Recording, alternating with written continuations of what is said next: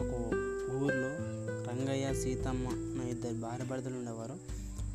వాళ్ళకు ఒక అమ్మాయి చాలా సంవత్సరాల తర్వాత లేక లేక ఒక అమ్మాయి పుట్టింటుంది. సో అలాగని ఆ అమ్మాయిని వాళ్ళు చాలా ప్రేమగా ఆప్యాయంగా పెంచుంటారు.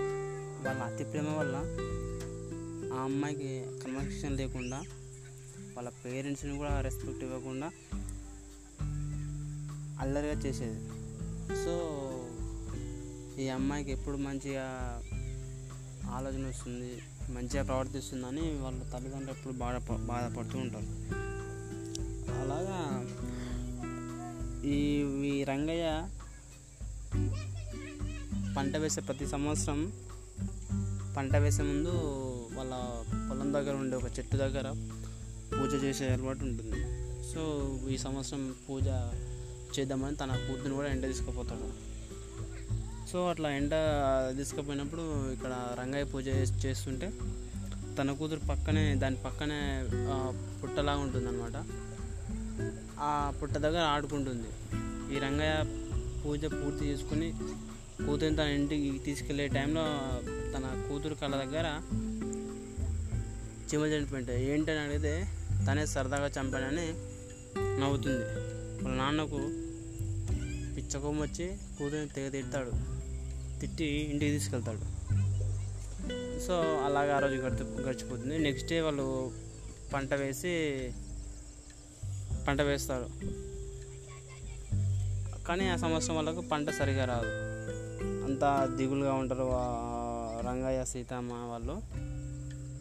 సో తినడానికి కూడా ఏముండదు అనమాట తన కూతురు పొలం దగ్గరకు వచ్చి ఆడుకుంటూ ఉంటుంది అట్లా ఆడుకుంటూ ఉన్నాక అదే సేమ్ ప్లేస్లో పుట్ట దగ్గర చీమలు ఉంటాయి.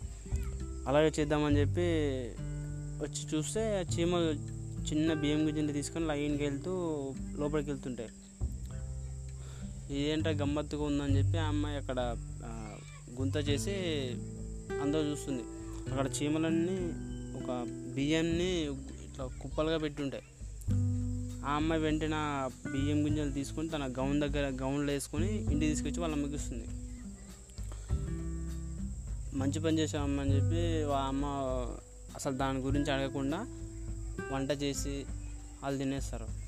నెక్స్ట్ డే కూడా అట్లానే ఆ అమ్మాయి అక్కడ ఉంటాయి అని అనుకుని అక్కడికి వస్తుంది.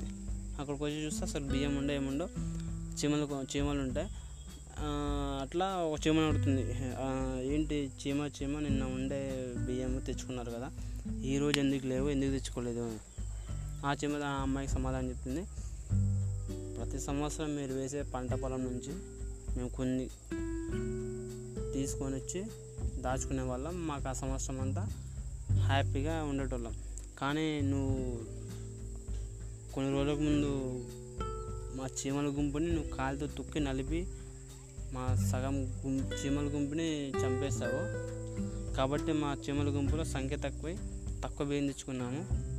అవి తిన్నామని దాచుకున్న దాన్ని నువ్వు వచ్చి మళ్ళీ దాన్ని కూడా తీసుకుపోయి మాకు అసలు ఏం లేకుండా చేసినావు అని చీమ బాధపడుతుంటుంది. ఆ అమ్మాయికి చాలా బాధ అనిపించి బాగా ఫీల్ అయిపోతుంది. అరే అనుకోకుండా ఇట్లా చేసినా కదా చా అని చెప్పి ఇంటికి వచ్చేస్తుంది ఇంటికి వచ్చి వాళ్ళ నాన్న చెప్తుంది. ఇట్లా సో అండ్ సో జరిగిందని చెప్పి మొత్తం స్టోరీ మొత్తం చెప్పేస్తుంది వాళ్ళ నాన్నకు చిట్టాలో కొట్టాలో తెలియక ఏమనకుండా వదిలేస్తాడు. దేవుణ్ణి వేడుకుంటాడు.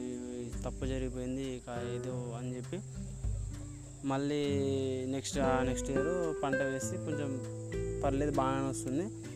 సో అతను అట్లా వచ్చిన బియ్యాన్ని కొంచెం అక్కడ పెట్టి వెళ్ళిపోతుంటాడు. అట్లా ప్రతి సంవత్సరం చేస్తుంటాడు.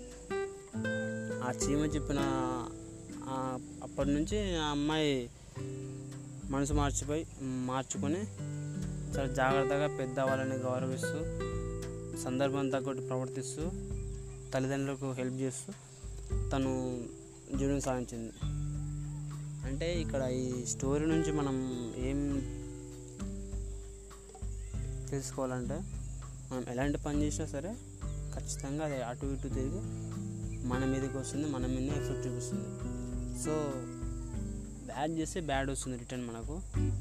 గుడ్ చేస్తే గుడ్ వస్తుంది. కాబట్టి మనం వీలైనంత వరకు మంచి చేసి మనల్ని మనం కాపాడుకుందాం. ఇందులో ఏదో మనం పక్కోడికి చేస్తున్నాం పక్కోడిని గొప్పని చేస్తున్నాం అనే ఫీలింగ్ ఏం లేదు.